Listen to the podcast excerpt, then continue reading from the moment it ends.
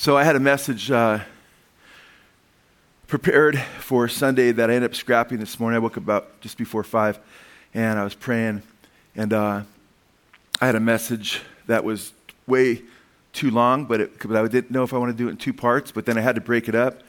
Sent the first part to Josh Spidell last night, and he was kind enough to put them on slides for me because uh, I thought, man, if I want to cover this much ground, I'm going to need some slides because if we're turning back and forth, or if I'm just reading them, it's going to, a lot of it's just going to, you know, not sink in. And so Josh did that, and that was great. So that was ready this, uh, this morning when I got up. I saw that uh, he had sent me an example of it. So I'll be, we'll be getting back to that because that's the beginning, that's part of the beginning of Revelation chapter 21.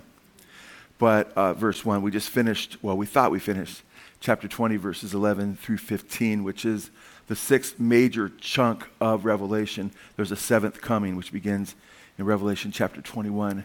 And, uh, and I was real excited about that message. And I have another thing that I prepared years ago that I was going to share in, that I decided to share in Revelation 21, verse 1 as well, because it's when he creates a new heaven and new earth. And I never had done this for the fellowship, but I went and debated, along with Rich Cromwick, we had debated a, uh, uh, Ventura Skeptics, bunch of atheists organization. Uh, I think Sonny Sano. Sunny here? Sunny, didn't you set that up, bro? Okay, Sunny set that up. That was nice of you, bro. We're in the hot seat over there on their turf. Went really well though, and I had a slide presentation that I also used when I after we'd built that slide presentation. I, I built it with different things I wanted to share. I spoke at a uh, not skeptic conference, but at a sermon conference in Canada that I've been invited to a few times, and I did that presentation there. But I'd never done it for the fellowship, but it's a really powerful presentation on creation. And since we're talking about the new creation, I thought I would do that as well. So I actually have, because I broke the other one in two, like three messages ready, other than what I'm preaching for verse one. But it was just on my heart to, uh, as I continue to pray about it, and I wanted to do the creation one first before I did the other one that I gave Josh. But uh, Tony and Josh were really busy this morning, so I couldn't get my slideshow because it was on my laptop. Uh, so I was trying to get it from Tony. So I kept praying, and there's different messages I work on all the time. So I always have these. You could call them backup messages, but they're not backup messages for me. They're just things that are on my heart that I may or may not preach sometime. So I continued to pray, and I thought, man, I've got three messages loaded for verse 1 when we get to Revelation 21. Uh, one's not in the chamber yet, so that one's not loaded. Uh, but two, that one's in a. In, in slide form. I still got to get back from Tony. But uh, so I have three basically done. But this one I want to share with you because I want to look at the end of verse 21 again, but look at it from a different angle. The end of verse uh, chapter 20, the end verse 15 of Revelation, but look at it from a different angle with you because that's, that is intended to be a very, very uh, foreboding passage. I mean, because you are suspended, by the way, and this kind of it sets up what comes up. Because if you go to chapter 20, verse 11, he says, I saw a great white throne, and he who sat upon it, from whose presence earth and heaven fled away, and no place was found for them. So that heaven and earth, you know, they, they flee away. They're, they're not found anymore. Then if you skip four or five verses, then you chapter 21, verse 1, then I saw what? A new heaven and a new earth. And that's one that I've actually, it could be four, four I've got done because I did a two part thing for the uh, discernment conference uh, on creation, and I've got those two other messages I just split in two. Uh, on, and I'll probably do two or three on creation because we haven't done anything on creation in a long time. And that's obviously attacked, you know, a lot because people want to believe that we are our own gods and they don't want to believe we're accountable to the Creator, even though the evidence screams at us day and night and from the heavens, from the microscope, from just our bare eyes, from the things we see around us. Uh, but then you have this new heaven and new earth created, and the old one passes away. Uh, he sees the holy city, New Jerusalem, you know, coming down out of heaven. And two of the messages are basically based on New Jerusalem. And then chapter 21 and chapter 22 have a lot to do with New Jerusalem. Which anybody ever watch those TV shows where they have home building and renovating homes or new homes, and you know, those are real popular today. Well, you guys have the most incredible home possibly that can possibly be made by God Himself, and you have a picture of it display, explained in some detail in chapter 21 and 22 of the book of Revelation. And it blows away a million houses that used to put together, put together in a big one mansion. I mean, what we're going to be reading about, it's, and that's your future destiny. And it's not that far away because our lives are vapors, okay? And we're supposed to live for that kingdom ultimately, amen? We got to live here, but we set our hope in heaven, amen? And put our, our affections was set, set on things above. And Jesus said, don't treasure, uh, build up your treasures on earth, but where moth, you know, you can eat away and thieves break in and steal. But lay up for yourselves treasures in heaven where neither moth nor rust corrupts and thieves don't break in and steal, amen? So we want to remain, remain eternally minded, recognizing we will stand before God, amen? Doesn't matter, I mean, doesn't mean does, God doesn't bless you here to a degree. Obviously, He loves us, we're His kids.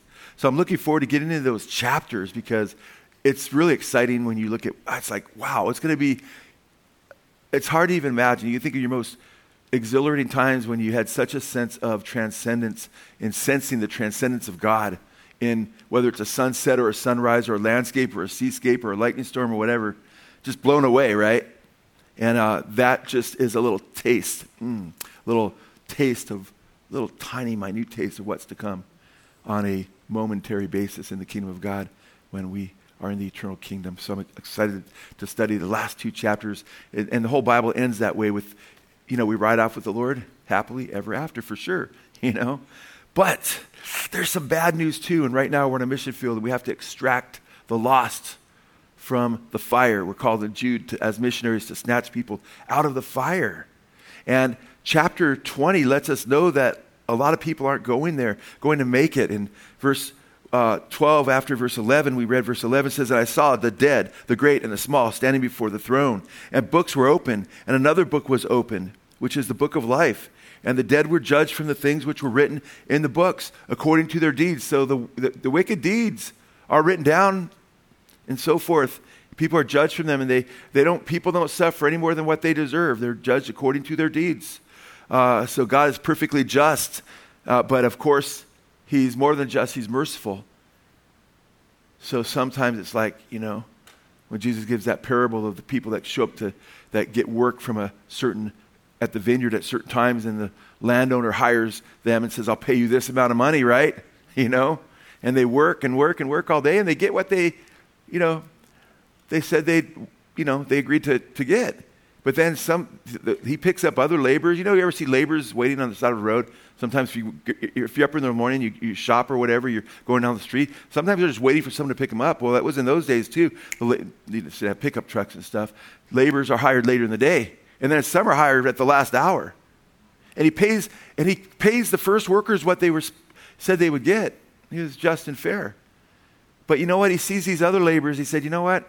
I'm going to bless them, man. They were waiting around, and I'm going to send them home with a full day's wages and bless them." And the first workers get all ticked off at him. Hey, how come you gave them so much stuff? And he says, Is your eye evil because I'm good? He gave them exactly what he said he would give them, amen? But then he blesses the other ones because he's good. He wants to bless them too. And we have to watch because we're like that sometimes, but be careful because we're the last hour worker. That's us.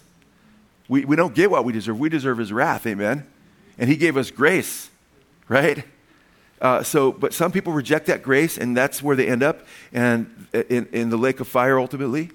Verse 14, then, the, then death and Hades were thrown into the lake of fire.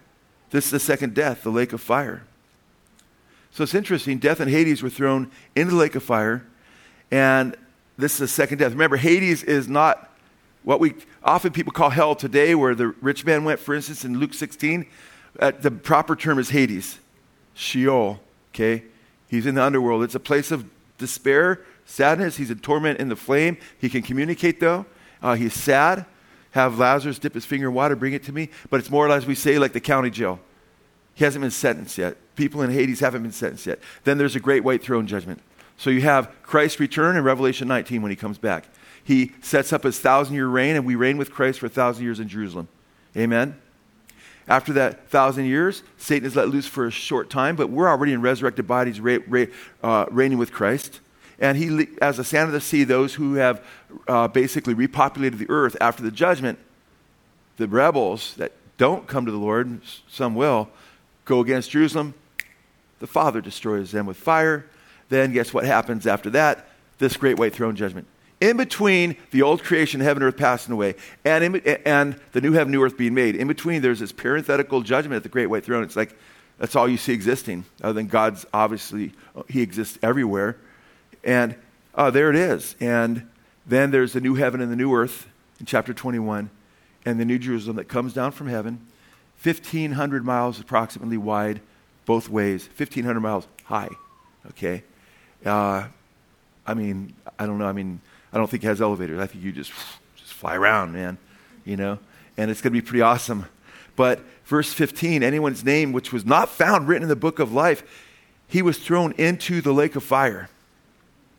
And that is the final. That's like the, not the state prison or the state county jail, that's the federal penitentiary, so to speak, the eternal abode of the wicked, the lake of fire. And we know in Revelation 20, verse 10, go ahead and look at that. It says, And the devil who deceived them was thrown into the lake of fire and brimstone, where the beast and false prophet are also. They will be tormented day and night forever and ever.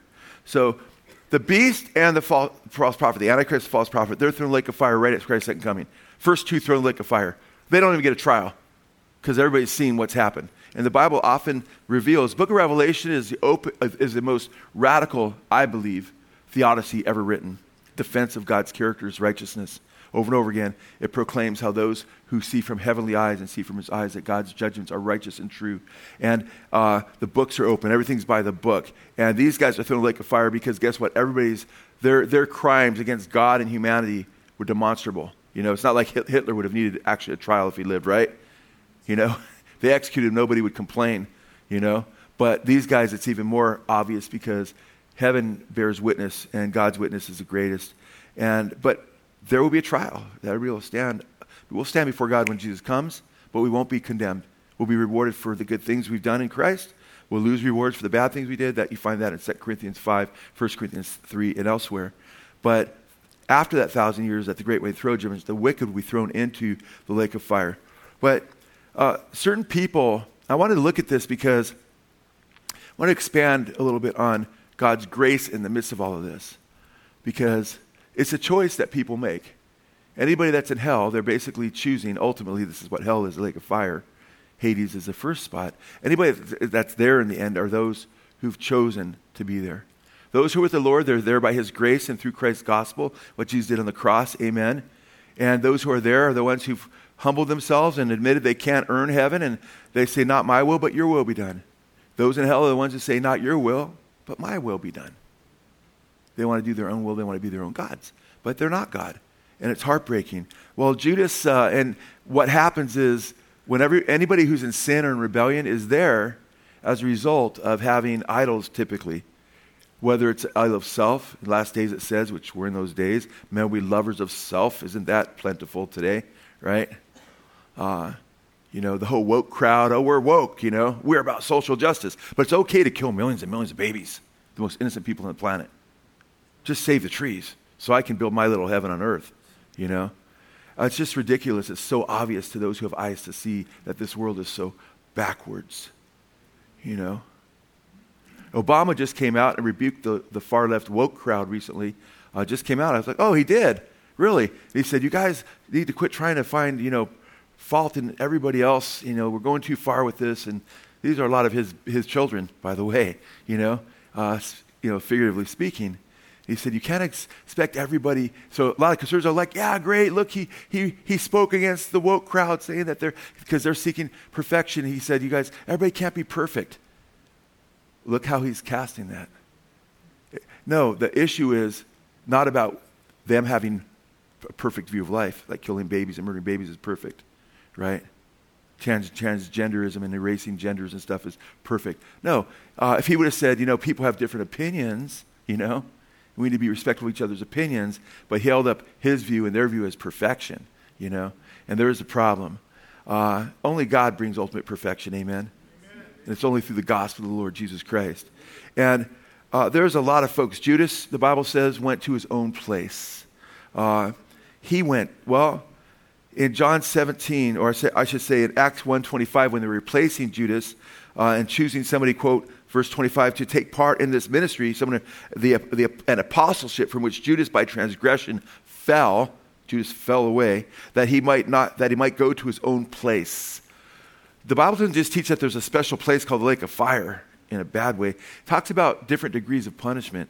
Jesus said there are those who are worthy of worse stripes, worse beatings, and they will be cut in pieces, thrown with the unbelievers. Uh, of worse punishment, it talks about in, in Hebrews chapter 10, verses 26 through 31, than what happened to them under, the, under Moses.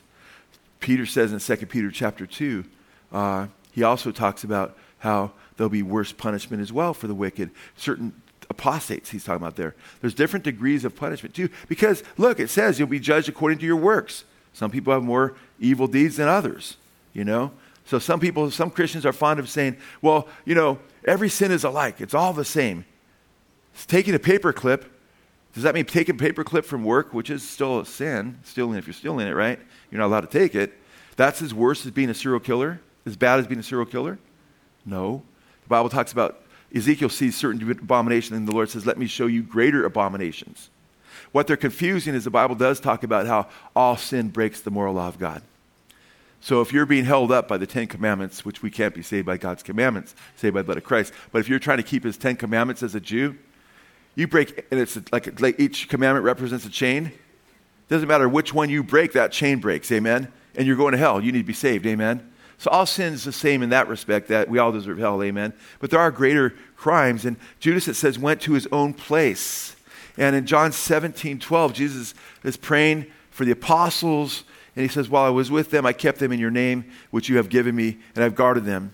And not one of them has been lost, except the son of destruction, that the scripture may be fulfilled. So Judas was lost, and he called, he's called the son of destruction. He went to his own place. Jesus says in Matthew chapter 26, verse 24, that uh, it would have been good that for that man of Judas, he's speaking, that he had never been born. Okay? Doesn't mean that was good for God's ultimate plan of redemption and to have his bride, but as far as Judas was concerned, bad deal there. Judas betrayed the Messiah for money. And those who are greedy uh, false teachers and so forth. 2 Peter 2.17 says, These are waterless springs and mist driven by a storm. For them the gloom of utter darkness has been reserved. I like the ESV there because it's really picturesque. For them the gloom of utter darkness has been reserved. That's, that's heartbreaking. Now, there's something heavy to learn from Judas's life and from Jesus' love. Uh, when you look at them in contrast to one another and the choices that you and I are faced with as, as Christians, and if you're not a Christian, as a human being. Because you see, Judas, he was chosen by Jesus as one of the 12. Jesus didn't make a mistake, okay? He had perfect foreknowledge. He knew that Judas would be the type of guy who would harden his heart. When he saw that Jesus wasn't taking over from the Romans, which was never the plan, amen? Jesus came to die for our sins, amen?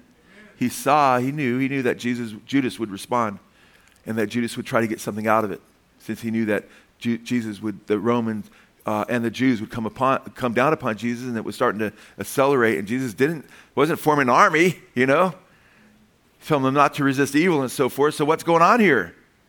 So it's interesting that uh, Judas, I'm going to get something out of this, and he betrays him, and he was pilfering from the money bag, and then because he was a treasure, and then he betrays Jesus for 30 pieces of silver, and the difference between Peter and Judas, because Peter denied the Lord three times, but he repented.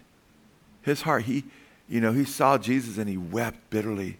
He was so in pain because of what he did to Jesus, and he repented, and he got right. Where Judas, he didn't go back to God. He threw the money at the priest. He had remorse, but not repentance, not metanoia, not a change of heart, and a change of mind regarding his sin, rebellion, and turning back to God. And instead, he went out and we're told that he hung himself. After he threw the coins, he hung himself. And apparently, either a limb, a limb broke in which his rope was tied, or the rope broke. We're not told which, but he fell down uh, in the canyon area of the valley of Hinnom, uh, Gehenna, it's also called, and his guts, his stomach burst open and a, a brutal, brutal death. And the priest took the money that had belonged to Judas that they gave him, and they really couldn't take it back because technically it had belonged to Judas, right? Do you remember what field they brought? They bought. What was it called? Do you remember what it's called? That's right. I heard a couple different names. Heard Potter's Field, which is too, true. And you called it Hakeldama, right, bro? Uh, which you're right as well, because it was the Potter's Field. But then the name Hakeldama, by the way, that you're using the Arabic word. That's pretty good of you. That's pretty knowledgeable, bro. Uh, Hakeldama was uh, is the Arabic word for uh, field of blood, or bloody field, or bloody dirt. It can be translated either way. So, uh, because it was also called, uh, you know, field of blood in Arabic later, but and it was also called, by the way, Matthew says it was called Field of Blood. They started calling it Field of Blood. After the reputation got out that the money that Judas used to betray Jesus, innocent blood, was used to buy that field. By the way, that field is where Judas fell into, okay, where he hung himself off the tree and hit, and hit the rocks, and right there by Hinnom, the Valley Hinnom. So it's interesting when you think about it, uh, kind of as a double entendre, you know, because it could be called the field of blood because Judas hanging himself there, or because he betrayed innocent blood, and the money used to betray innocent blood was used to purchase the field, the potter's field. But I was always intrigued for years, and I love these little things that intrigue you about the Bible. I was always said, there's something going on there that's called the potter's field. And the Lord's the potter, right? Ultimately. But this was a potter's field where they would discard old pots, broken pots, just throw them there, what have you. Now this is bought because it's kind of a ruined field. You can't really plant much there and grow it. You know, there's a bunch of just pottery, broken up pottery, that have been there for years and years and years and years. And it's also by the garbage dump, you know. It stinks, you know, at that time. Because prior to that time, if you're in Israel, and I hope someday you can go on an Israel trip with us, you know, uh, because and we look to, to, be going. I don't know when we're going to be going. I mentioned it last week. We're going to definitely try to go again because people are coming up to me. But we just went not too long ago. But right now, if you're not vaccinated, you really can't go. So we're going to see what happens uh, in the next couple years or so. But when you go there and you are in the Garden of Gethsemane, where Jesus and uh, these you've got you've got olive trees that are like not like the redwoods or the you know the uh, sequoias, but they're thick. I mean, you know, from me to Mark, thick. I mean, they're way out there you know, 10, 10, 12. They've been there. Some believe some of those trees have been there. Some say in the time of Christ, some of those were there. Uh, but most agree now. The most of the, the, a lot of the oldest ones, maybe they've been there for 16, 1700 years. We don't know exactly. They've been there a long time. But if you're, when you're in the Garden of Gethsemane, where Jesus took his disciples, and you look across, you you see the Temple Mount with the Dome of the Rock, the Al Aqsa Mosque, the Muslim buildings that are just, you know, defiling the temple area.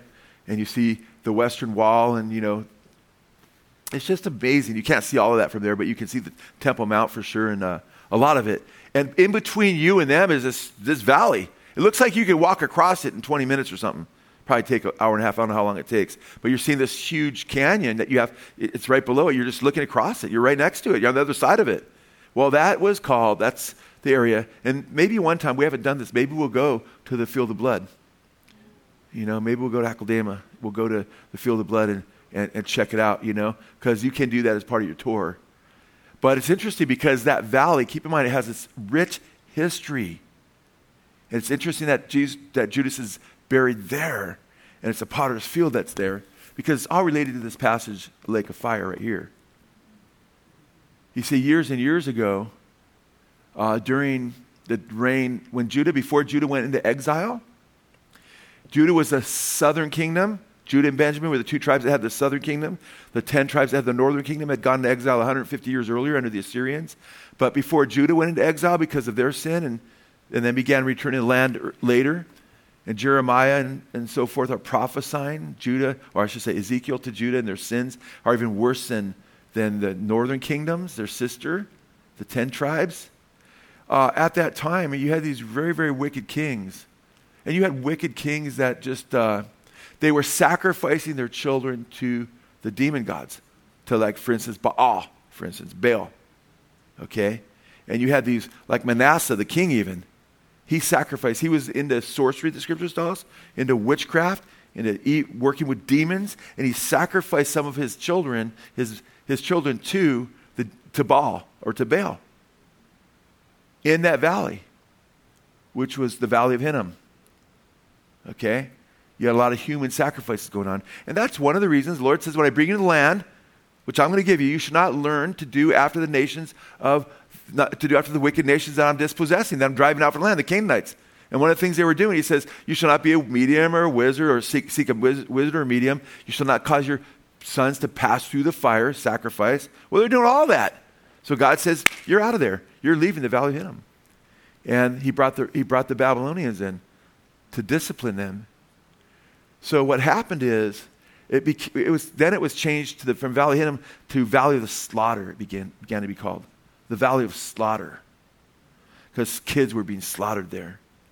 And then when Israel came back into the land, guess what it, the name began to be called? It beca- be, began to be called, well, eventually in Jesus' day it beca- became Gehenna. But prior to Jesus' day, it had already become a huge garbage dump. They said, you know, this place has horrible, wicked memories. So it became the valley of sewage. It was for the sewage of Israel, and it was for the garbage of Israel. And they, that was the garbage dump. You know, you ever see garbage dumps in certain places? They try to put them in like canyons, you know? If you got a canyon, if you don't have a canyon, it's a little hard to deal with because that at least blocks some of the stench. And they just bury it, right? So it's quite interesting, the history there, because this all ties to the bigger story. And through the years, I was trying to figure it out, and I'm not saying I have it all figured out, but I feel like uh, I have the pieces fit for me very well. So it's interesting because in the passage, you could go to Second Chronicles 33 9, by the way, where you see Manasseh uh, of Judah, he, where he practiced sorcery and he sacrificed his children to, to Baal and so forth. And it's interesting because it became this incredible, you know, the Valley Hinnom became uh, known as the Valley of Sewage, as I mentioned, or the Valley of the Pagans. Then they changed the name to Gehenna. In Jesus' day, the Greek name being used was Gehenna. Okay? And it became, Gehenna became a great, so you talk about the valley there, was a great picture of hell. Because what was constantly coming up from that valley? Smoke, right? Continually. And there were, what do you think was all around the dead animals, the refuse, the sewage, the, all kinds of worms, okay? Maggots and worms. And so Jesus used Gehenna. You know, he says, better to have your you know, right hand, and you cut off your hand and enter heaven maimed, than go with your whole body into Gehenna. And he'd use that term Gehenna as a picture of the place where there's no end to the smoke and the worm does not die, as Jesus said, a place of hell. So it's right in this area that the potter's field was. And it's right in this area where Judas not only hung himself, but we don't know that Judas was buried there. The text doesn't say. Some people think he was buried there. We can't say for sure. But guess what? It became a burial place for strangers. So even to this day, it's a cemetery now. Nobody would build their houses in this huge field. Even to this day, even the Muslims call it cursed. In fact, the Arabs, the Muslim Arabs use that same word, hakeldama because it's a bloody field. That's the words they use. So even this day, you'll see there's not homes on it, you know. Uh, so it's very, very interesting. So I want to kind of like get into this a little bit with you. I know we're already getting into it, right? It's already getting a little deep, but it, it becomes quite fascinating to me because you see, there's this fascinating thing about land, field. Right now, the hottest piece of real estate on the planet that's the most disputed is where? Jerusalem and Israel and this is in Jerusalem, right? Was outside the old city, you know. But if you go to Jerusalem today, and, you know, quite amazing when you think about it. It was on the southern, western, you know, area of, the, of uh, Jerusalem. But what's interesting, that's a very debated field. Who, whose, whose land is it?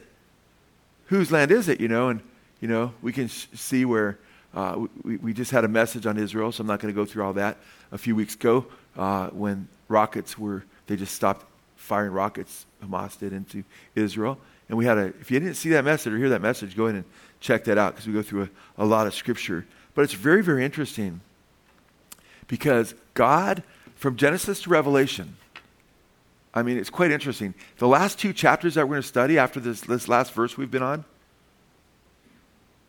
it's, it, it basically, it's mind blowing because when you go through Revelation 2 and 3, It's the letters to the churches and a lot of the problems that are in the churches and with promises if they're for the overcomers in those churches. When you go through Revelation 21 and 22, the last two chapters, it's like the opposite. And it shows the church perfected now and those who've inherited the promises versus those who were discarded because they rejected the Messiah and didn't become overcomers, didn't continue the faith, went to go to the lake of fire. But even more, it's even so much more impressive than just that because the last few chapters of Revelation tie up what? The first few what? Chapters in Genesis. No more death, no more curse, no more pain, right? No more mourning. The tree of life, they have access to all that. And it's just so beautiful. I mean, and the, what blows me away, keep in mind, this is over 40 books right here. Okay? Over 40 authors, I should say. Over 40 different authors wrote these books. 66 books. Unless you count the Psalms the way they're counted by the Jews as five different books, then you have 70 books. I like that, you know? But it's interesting because from Genesis to Revelation, it's one story, even though these 40 plus authors wrote in Hebrew and Aramaic and Greek and were fishermen to kings and everything else, right? And wrote over a 1,500 year span of time, yet it's like a hand in the glove because they were, they were it's God breathed, breathe, breathe, you know? Theopneustos, breathed by God. Uh, and these prophets were moved along by the Holy Spirit. And you look at it, and it's the only book that just hits you. Words from it, you know, hit you so powerfully. I was talking to someone who recently opened his heart to the Lord, and he said he kept getting Bible verses on this app because of uh, his brother who encouraged him to start getting the Bible a bit. And, and he's like, and I couldn't believe it, how much these verses would hit me. It's like everything I was going through, every day I would open it was like, what in the world? He thought it's, he's looking around like this is someone's playing a joke on me. And I said, it because it's the Word of God. you know, it penetrates the heart. You can't do that. Even with Shakespeare, you read Shakespeare, it's like, oh, it's interesting. But God's Word is sharper than a two edged sword. Amen? It's so powerful. Now, it's interesting how it just all fits together. But when you look at what's going on here, there's some very, very interesting background to this because you remember the law of the kinsman redeemer. Because that field of blood, that's a field for strangers. That's for bearing strangers. But you know, Jesus is all about reaching strangers. So who knows all the unnamed people that are buried there? And who knows how many of them will be resurrected to life? God knows. In Leviticus chapter 25 and 27, you have the law of the Goel, you have the law of the kinsman redeemer. And uh, some of you, we've studied this before. But the law of the kinsman redeemer is really fascinating because consider yourself in a, in a really bad problem where you're in a situation where you live in a country and you've either, your husband died and you have no way to make money and you're losing your, you lose your land, you know, because it couldn't, you, you didn't get, you know, paid off or you just don't have control over it anymore or, or you just simply lose your land because you just don't have the money or what have you, and or war, you can lose your land in war or what have you, and then you can reclaim. Then the land is reclaimed, but guess what? You're not a, the, or it's not you that owns it. It was your uncle that owned it, or but you can't have it because there's no record of that or what have you. There was these laws put in place where, just like there's laws even in our country, which are basically sometimes threatened, where family members can benefit from the wealth of their family members, right? Inheritance laws and so forth. Well, those were basically like inheritance laws, but they were laws that protected family members so they weren't left destitute. And the law of the Redeemer, the kinsman, the Redeemer uh, the Old Testament was where the nearest relative, your re- nearest relative, could claim, if you died, could claim your land. So your, you know, some your child or whoever. Uh, and the kinsman it gets a little more technical than that, though, because the kinsman redeemer was the one who was given the rights that was nearest of kin to act legally on behalf of land that had been lost to regain that land or regain, for instance, a servant. You know, it worked in different ways. So it's, it's quite interesting. And their duty, of, the duty of the Goel was to uh, save or to redeem uh, a relative who had been sold into slavery. So you could actually take a, a relative, let's say, in in, had gone into slavery because they were an indentured servant and they owed all kinds of money. And they couldn't pay it back. So, an indentured servant, that's how you'd pay it back but the relative could go and say, hey, I want to redeem them from, from, from that situation. So it's quite interesting because we have this story in the book of Ruth. The entire book of Ruth is about this. And you remember the kinsman redeemer there. You remember Naomi, and she had a couple sons, and they marry a couple gals, right? And, uh, well, one of them is Ruth, and then there's famine. They take off, they come back to Israel, come back to Jerusalem, which is interesting, and now she just has her widowed daughters because her sons are dead, and they have no means. And she's lost her husband too, by the way. So they're all widows now and destitute. And there were some welfare laws that God, and, and praise God, we need to be compassionate as, as Christians, you know. Sometimes if you got to be very careful when you align yourself, and I'm very, very conservative, but I don't align myself with all, every aspect of what's known as populist or popular conservatism, because Christians should be the most merciful people on the planet. Amen. But we should also be, we're also about responsibility. Amen. But also, if they don't work, talking about Christians and they're leeching off the church, they refuse to. It says they will not work. They will not. Not that they can't, but they will not. Don't let them eat either. So the, God teaches responsibility. But the Lord had a law where, because He is gracious, where if you had fields, the food that fell off your trees and was ripened, and oftentimes it would go to waste, the poor could come and partake of it. So Naomi tells her daughter in law Ruth to go into that field and glean from it. And there's a rich man there named Boaz. He's a little bit older than her. And she's gleaning. He takes notice of her. Well, Naomi says that he is a kinsman, he is a near relative to Naomi's husband who had died. He's a kinsman redeemer. And she says, Go to him. And, and, and, and he took notice of her, okay? And she was upstanding. In fact, he says, and this is a lot of this in chapter 4 of the book of Ruth. He says, you know, to her that you are an upstanding, uh, everybody knows you're a woman of excellence, right? So she comes to him at night and she lays at his feet and she puts, as some translations call it, the skirt or others the garment, you know, others the, the cover over her from his feet.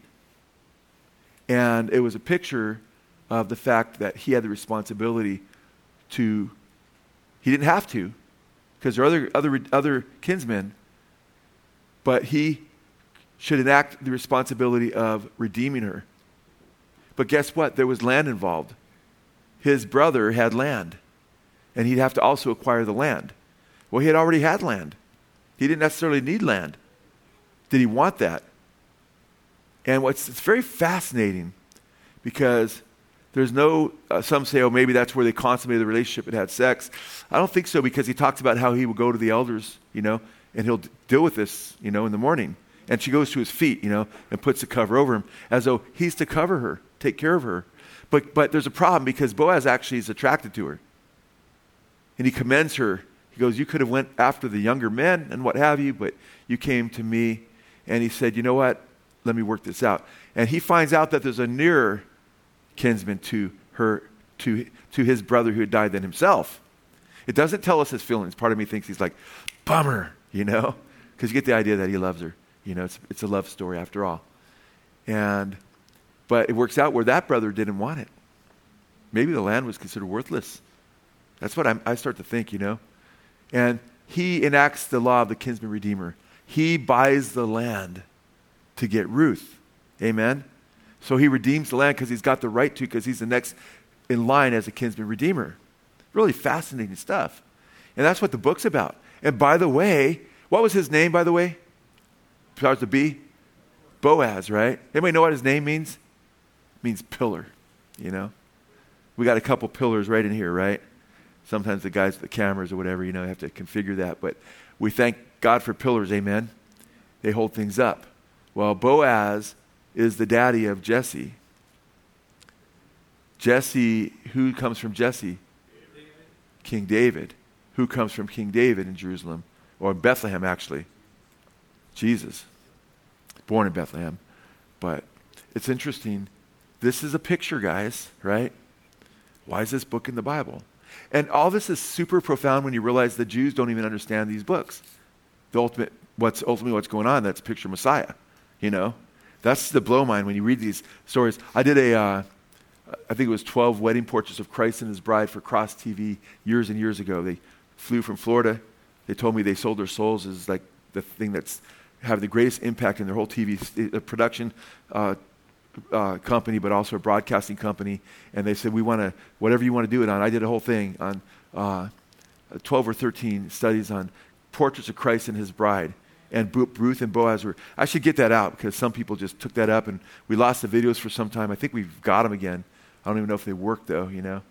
And one sister was taking, she wanted to transcribe them, turn them into like a book. But Boaz and Ruth were, uh, it's a great love story.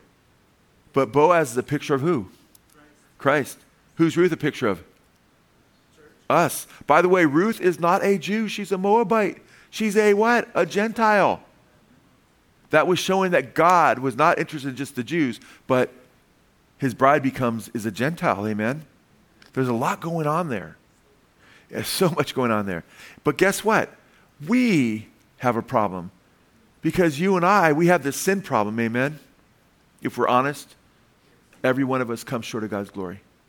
There's been times when we've had impure thoughts. There's been times in our past where we've acted on impure thoughts, whether it has to do with anger, whether it has to do with lust, whether it has to do with just pure selfishness, whether it has to do with uh, greed, whether it has to do with uh, inconsideration of others, uh, hatred, unforgiveness, things like that. And every single person here is honest. The Bible says all of sin and come short of the glory of God. If you think you're without sin, stand up right now and leave. Hannah.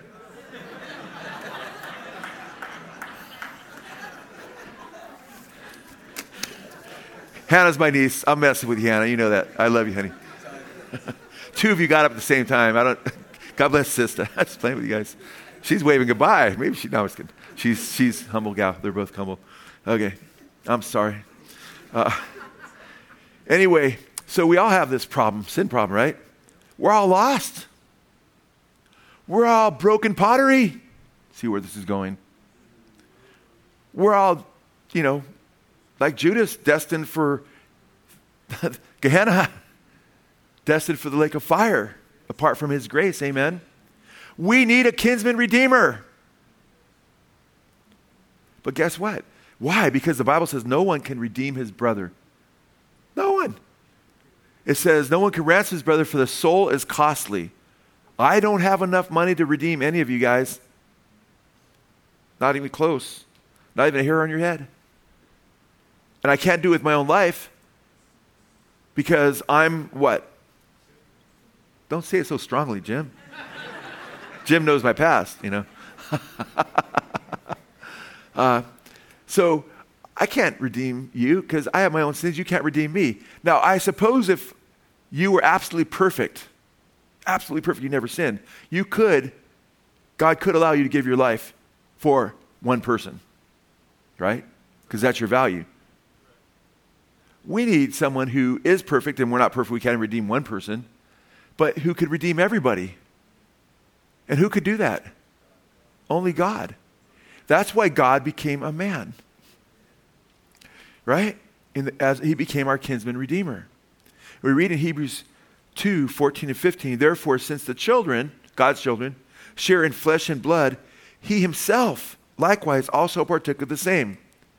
Remember John chapter 1, the Gospel John, the first couple verses? In the beginning was the Word, the Word was with God, and the Word was God. The same was beginning, in the beginning with God. And nothing came into being but without, without him. Through him all things were made, and nothing came to being but by him. And then the word, verse 12, verse 14, and the word became flesh, flesh amen, and dwelt among us, amen. So therefore, since the children share in flesh and blood, he himself likewise also partook of the same, that through death he might render powerless him who had the power of death, that is the devil and might free those who, through fear of death, were subject to slavery all their lives. Even Judas was radically enslaved to Satan. Satan possessed him when he went to betray Jesus, it says. Yeah. So it's interesting because Jesus, God becomes a man. In the person of Jesus Christ, we have the God man. He comes to redeem us. Guess what? Judas hung on a tree Deuteronomy says, Cursed is everyone who hangs on a tree. Absalom, David's son, betrayed David. Remember? David's a picture of Jesus. How did Absalom die? He got caught by his long, wonderful rock star hair, right? On a tree. Amen. David said, Oh, Absalom, Absalom, if it, if it could have just been me. Well, it wouldn't be him, but it would be the son of David. He saw, oh, good click right there. fits. All of this fits. Always fits. P- Paul said, I wish I could be cursed for my kinsmen, right? Kinsmen. Isn't that interesting? I wish I could be cursed for them, for my kinsmen, Romans 9, 10, 11. But he couldn't because he was a sinner himself. But he said he would if he could. That's, that, was, that was a heart of love God gave him, amen. That's kind of heart we want. We're all supposed to be made more and more like Jesus. But he had kinsmen, but he didn't have the power, the worth, the resources, the purity, the infiniteness, you know, the, the precious, sinless blood. But Jesus becomes a man. Boaz can redeem Ruth, or he can't really redeem, redeem her, he can redeem the land, amen, and purchase Ruth.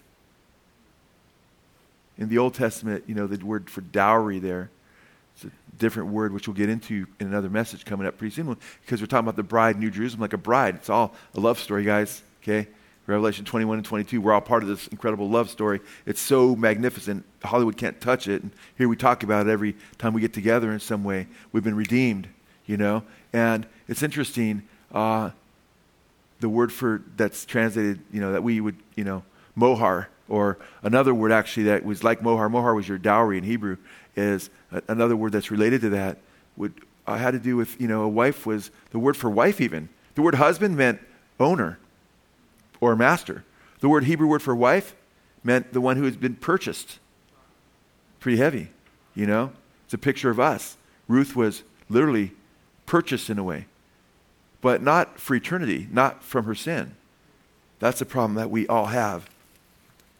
Now, it's interesting because Ruth was a foreigner. What did the field of blood that was purchased with the money which betrayed innocent blood. It was the potter's field, but it became a burial place for who? Strangers. When you go there to this day, it's still known as that. This was where they buried the foreigners. Ruth was a foreigner. Ephesians 2:19 when it talks about our redemption says, "Consequently, you are no longer foreigners." Speaking of us Gentile believers, Consequently, you are no longer foreigners and strangers, but fellow citizens with God's people, meaning with the Jews, and also members of his household. Amen.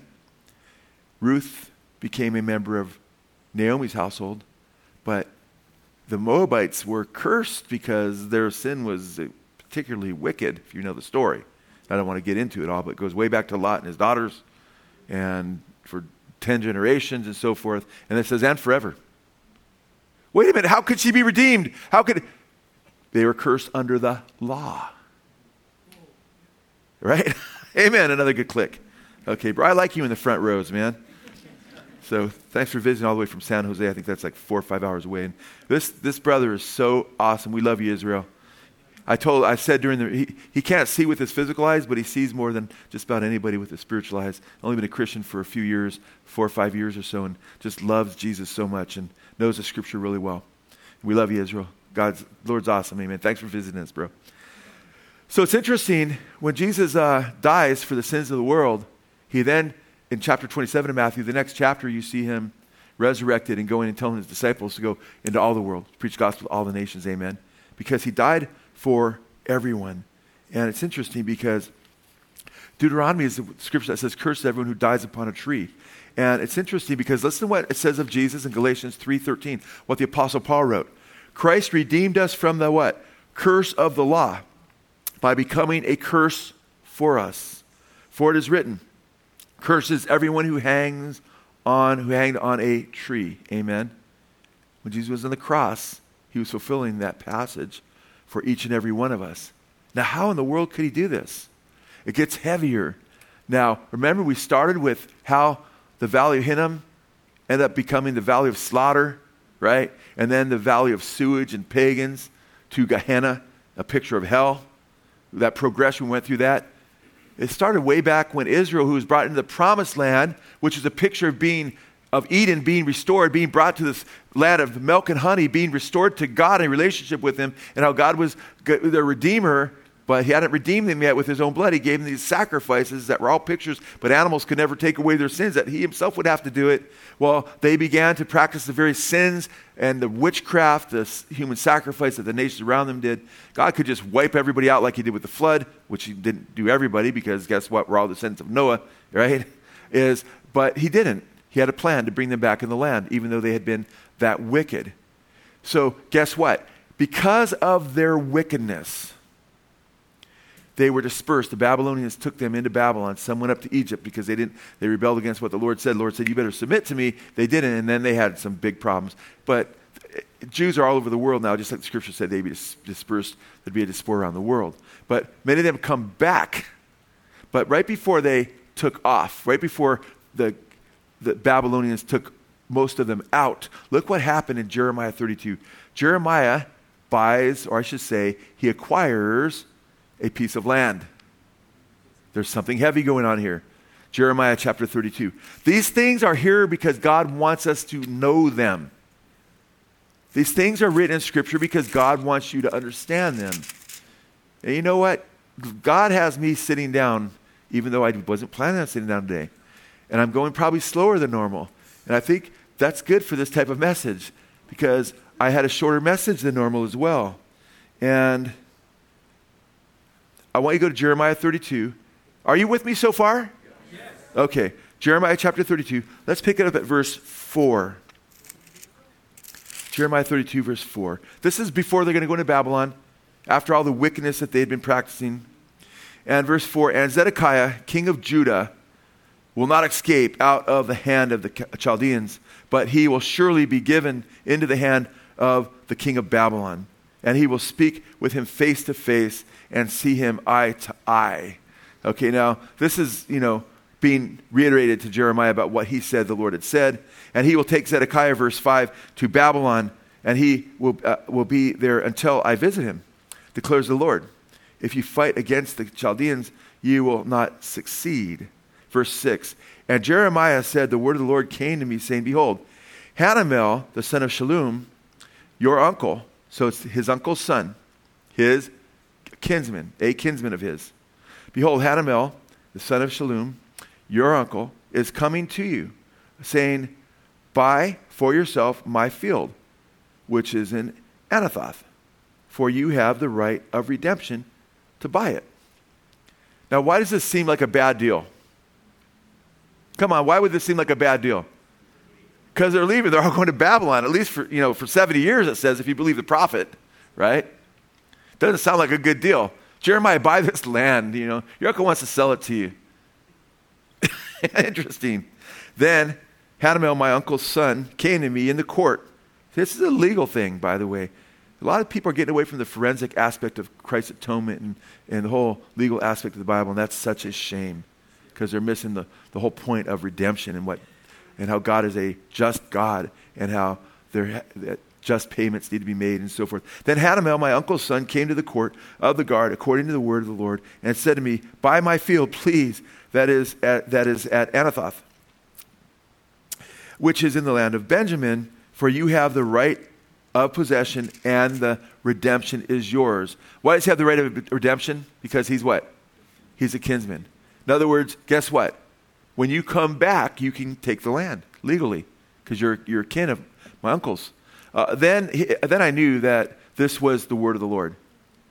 When he realized it was tied to kinsmanship and be able to reacquire it in the future, and he knew the prophecy, they didn't know they'd be back in the land. They thought the Babylonians, it's a world empire. They could just take over, it's become part of their land forever, as far as many of the rebellious Jews believed, right? But Jeremiah knows that God's hand is at work here, and that the Jews will be back in the land, which they would be. Verse 9 I bought the field which was at Anathoth from Hanamel, my uncle's son, and I weighed out the silver for him, 17 shekels of silver. I signed and sealed the deed and called in witnesses and weighed out the silver on the scales. Then I took the deeds of purchase. Notice it says deeds plural, right? Then I took the deeds of purchase, both the sealed copy containing the terms and conditions and the open copy. So what you'd have is you'd have a open copy which a third party anybody could just read. Here's the deal that's been done. It was a public thing, you know? So you have the public disclosure of, of the seal, of the unsealed document. But you'd have a duplicate of that, which would be sealed. Who would own the sealed copy? That would be the person who had purchased it. So upon acquiring the field later, they could open up and show that it matched the other copy. Amen? So that's what's going on there.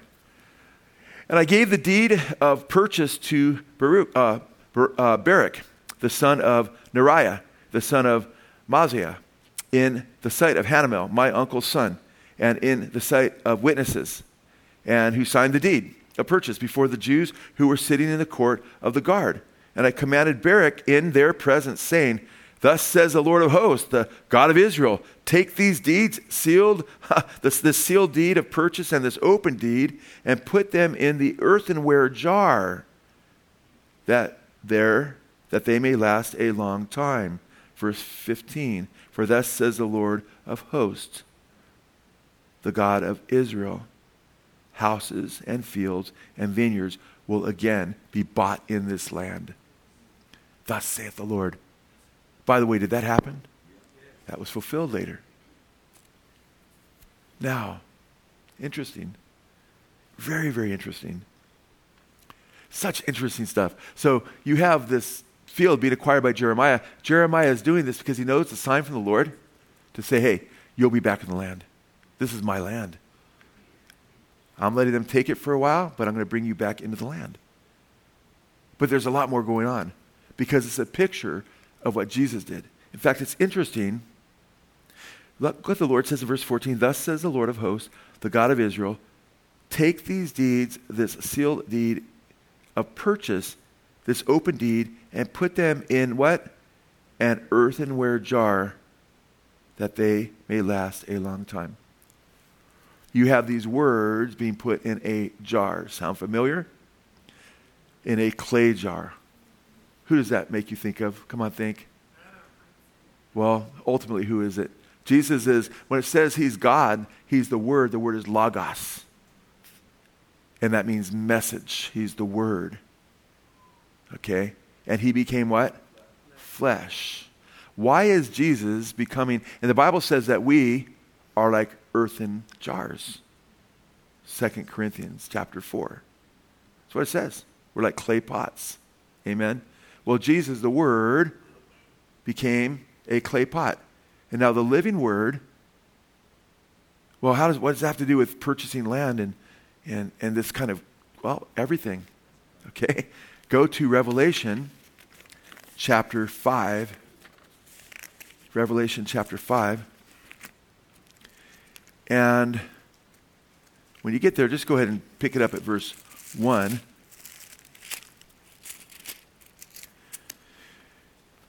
And I saw on the right hand of him who sat on the throne a book written inside and on the back, sealed up with seven seals. Ooh, there is a sealed book. This sealed book, if it can be opened, will be opened to take not a little bit of land in Israel by Jeremiah, but to take the land of Jerusalem, to take the land of Israel, to take the entire planet, and more than that, to take those who've been redeemed on planet Earth by the Word who was made flesh, the Word, the Logos, who became earthenware. And by the way, we continue to read, and I saw a strong angel proclaiming with a loud voice, Who is worthy to open the book, to break its seals? And this angel is like an officer of the court. Are you with me? It's like a, it's a legal deal going on. This is, this is theodicy, guys. Okay? Theodicy is the defense of God and his character, and his righteousness, his goodness, his holiness. And God is showing before all of creation, because Satan is the accuser of the brethren, right? And Satan is the name devil. Satan means opposer, but the name devil, that's Tanis. Diablos, devil means, uh, means slanderer. He slanders God's name. God could just wipe him out. just be done with it and just move on. No, but God wants to say, hey, let's see who is righteous here because I could destroy him with raw power. But I want to show my righteousness and who I am before all the angels and all the people. Does that make sense? Okay, it's radical. And so this angel, a strong angel, like an officer of the court, because the Father has the seal, right? His right hand. And the strong angel proclaiming with a loud voice, Who is worthy to open the book and to break its seals? And no one in heaven. Wow. Man, you have the holy angels in heaven. You have the cherubim in heaven. Amen. People like Hannah, my niece in heaven. You know? No, she's she just got up, not because she never sinned, but, but she's a really righteous gal. We love her a lot. It's a great example. Been a blessing to all of us.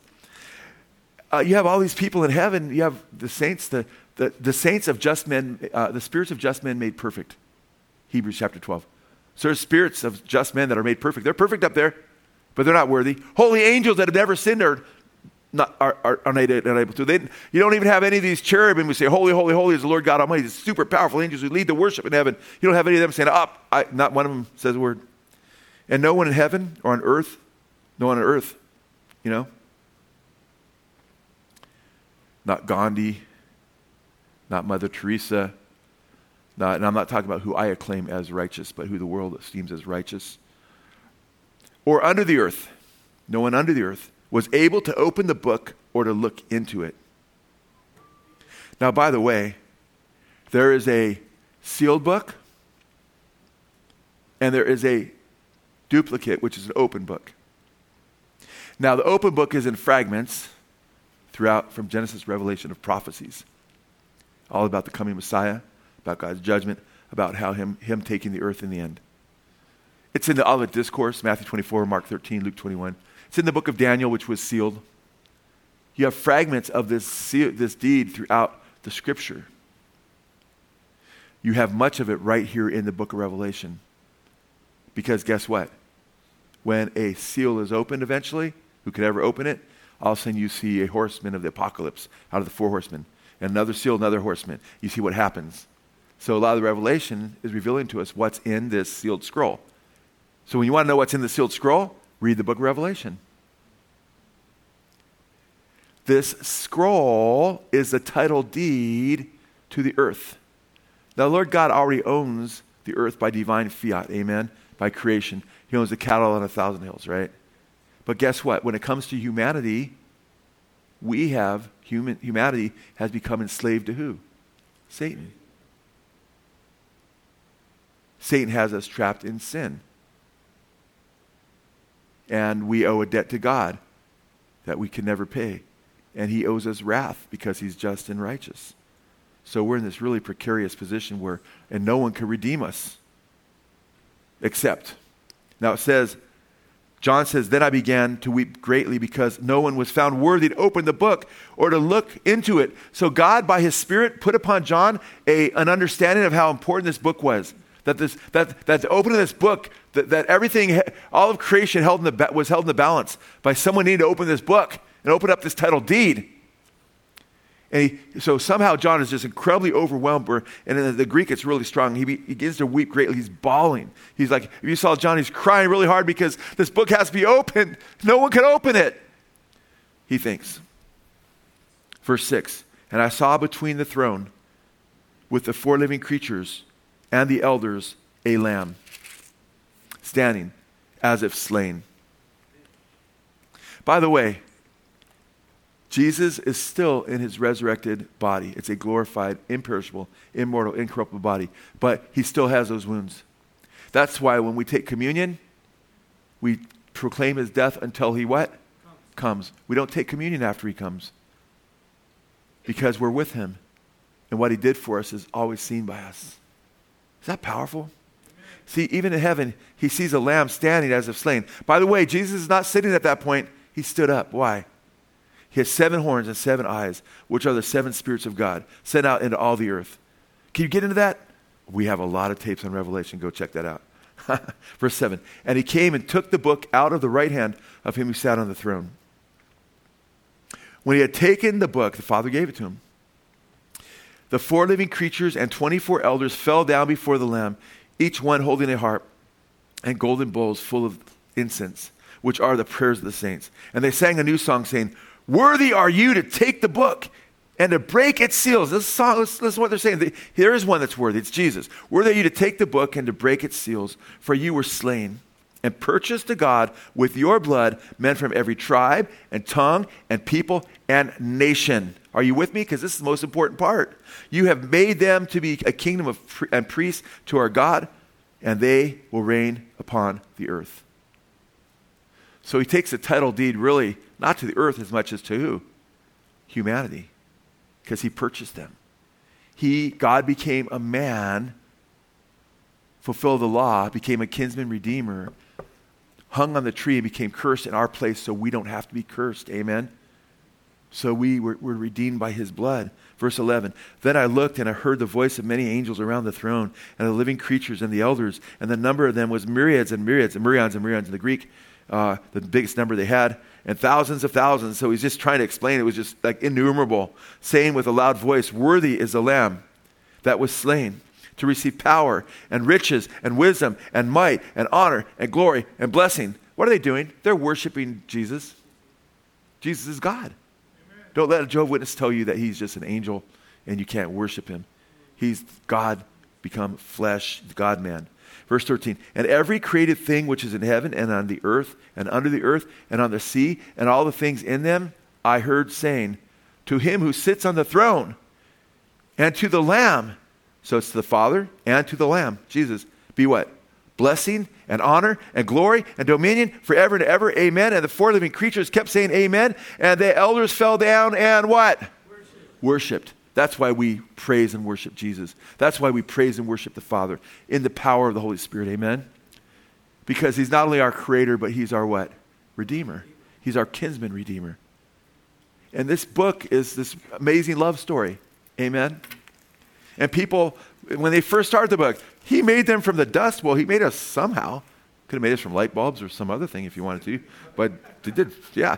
Well, well, how come he took part of her, he took a rib out? Well, it says her rib and some of her flesh, you know, bone of my bone, flesh of my flesh. And then we look at the story of Eve and Adam, that's a whole picture too of how Jesus Christ, just like Adam had to sacrifice himself to get his wife, and he was, you know, cut open, Jesus be cut open on the tree. Amen. And it's, uh, if you've been at weddings, I go through that type all the time. It's just from Genesis to Revelation, it's one big love story, guys. It's, and it's mind boggling, okay? And the natural mind does not receive the things of the Spirit. They can't really even understand it, you know? So they'll mock it or whatever. But I've been on both sides. I was totally demonized before I was a Christian, taken over by the wrong side. But I was agnostic, you know? Then I realized, no, it's real. Satan is real. God is real. Crap to God got saved, opened this book, and showed me the spiritual war that's going on. Oh, that's what's going on. That's what I was involved in. Showed me the prophecies. Wow, you tell the end from the beginning. And showed me that ultimately it's about a union between God and his people, Christ and his bride, metaphorically speaking. Amen. And it's this incredible love story. And what's amazing about this whole thing, and we'll just go to one verse and finish up with this verse. Go to Matthew 13 44. Jesus explained how the kingdom of heaven works he explained how the kingdom of heaven works. See, the potter's field is really the whole world, guys. Because guess what? Everyone who is buried anywhere is a foreigner to God, amen?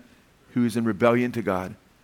And Jesus said in Matthew 13 44, the kingdom of heaven is like a treasure hidden in the field, which a man found and did and hit again.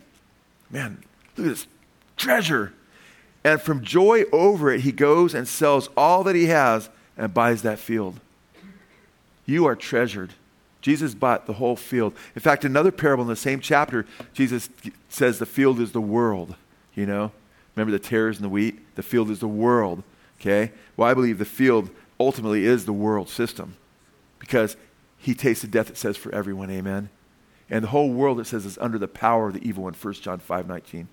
But the Bible says God so loved, Jesus said, God so loved the world that he gave his only begotten Son, that whoever believes in him would not perish, but have eternal life. Amen. So we are the strangers in the potter's field.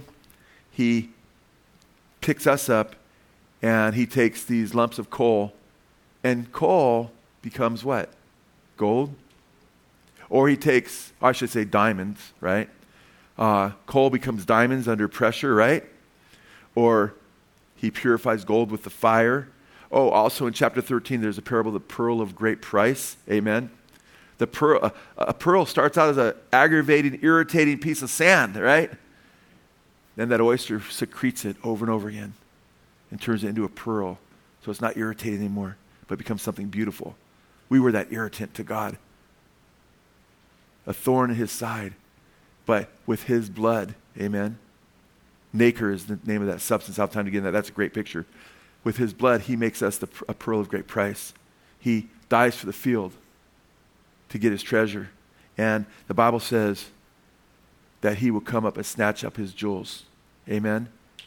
You have a choice to be a jewel for Jesus, snatched up and adorn New Jerusalem, the heavenly city, and be his bride forever, part of that bride, or to go the lake of fire. I choose Jesus. I hope you choose Jesus too. Amen. He paid the highest price so you could get in. All you have to do is say yes and turn to him in repentant faith and trust the fact that he died for your sins and rose again and conquered the grave. Amen. He paid for your sins. And guess what? One day for the wicked, they will leave the county jail, so to speak, Hades, and they will stand before God and they'll be sentenced to the federal penitentiary. And then guess what? They'll be go to the lake of fire. But for those who trust Jesus and love him, the pottery, that he's the great potter, we put ourselves in his hands, amen. And he makes us like jewels. Choose Jesus, choose life. Amen. The Bible says if you confess that Jesus Christ is your Lord and believe in your heart that God raised from the dead, you will be saved. Amen. Turn to Jesus Christ, your Lord and Savior now. Put your trust in his gospel, and you'll have eternal life. Amen. Praise God. Love you guys. Let's all stand up before the Lord, and let's, they're going to pass out the communion.